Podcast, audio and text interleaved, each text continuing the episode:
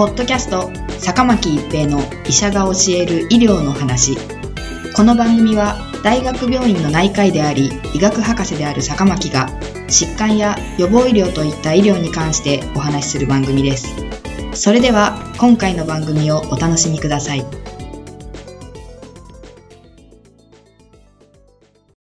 皆さんこんにちは、坂巻一平です。ポッドキャスト、坂巻一平の医者が教える医療の話。今回は、急性腰痛症、ぎっくり腰です。急性腰痛症とはどんな状態を言うのでしょうか？一般的には、ぎっくり腰と言われている状態を指しています。腰椎、すなわち腰の背骨は5個の椎骨で構成されていますが、それを支えている椎間板や関節、筋肉や人体などに部分的な損傷が起こり、強い痛みが生じると考えられています。ほとんど1ヶ月以内に警戒消失してしまいますが、急性腰痛症を繰り返していると、椎間板ヘルニアを合併したり、慢性腰痛へ移行することがあり、正しい対処の方法が必要です。顔を洗おうとして体を曲げた、靴下を履こうとしてうつむいた、中腰して荷物を持ち上げた、あるいは何気なく振り返ったなどのちょっとした動作がきっかけで生じます。20歳以下の若い世代で見られることはほとんどありません。椎間板や関節など加齢現象が始まってくる30歳以降の方や、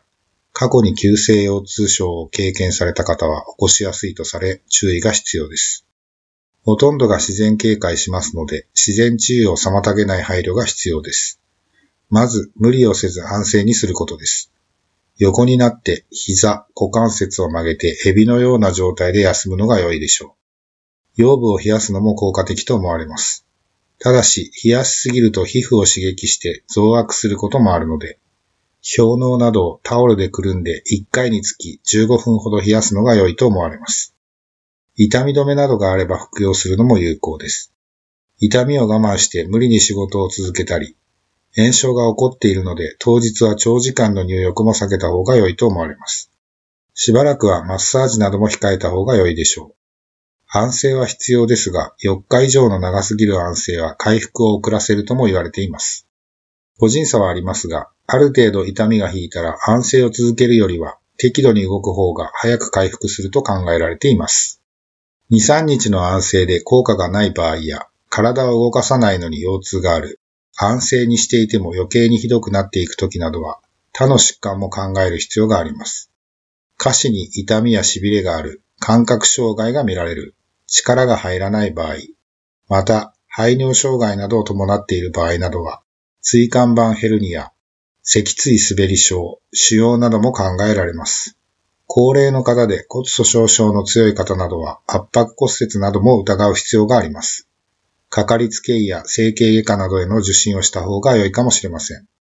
急性腰痛症、ぎっくり腰はほとんどは予防が可能です。普段から腰をかばうという意識を持つことが重要です。寝るときには一般的には少し固めのベッドや布団が良いと言われています。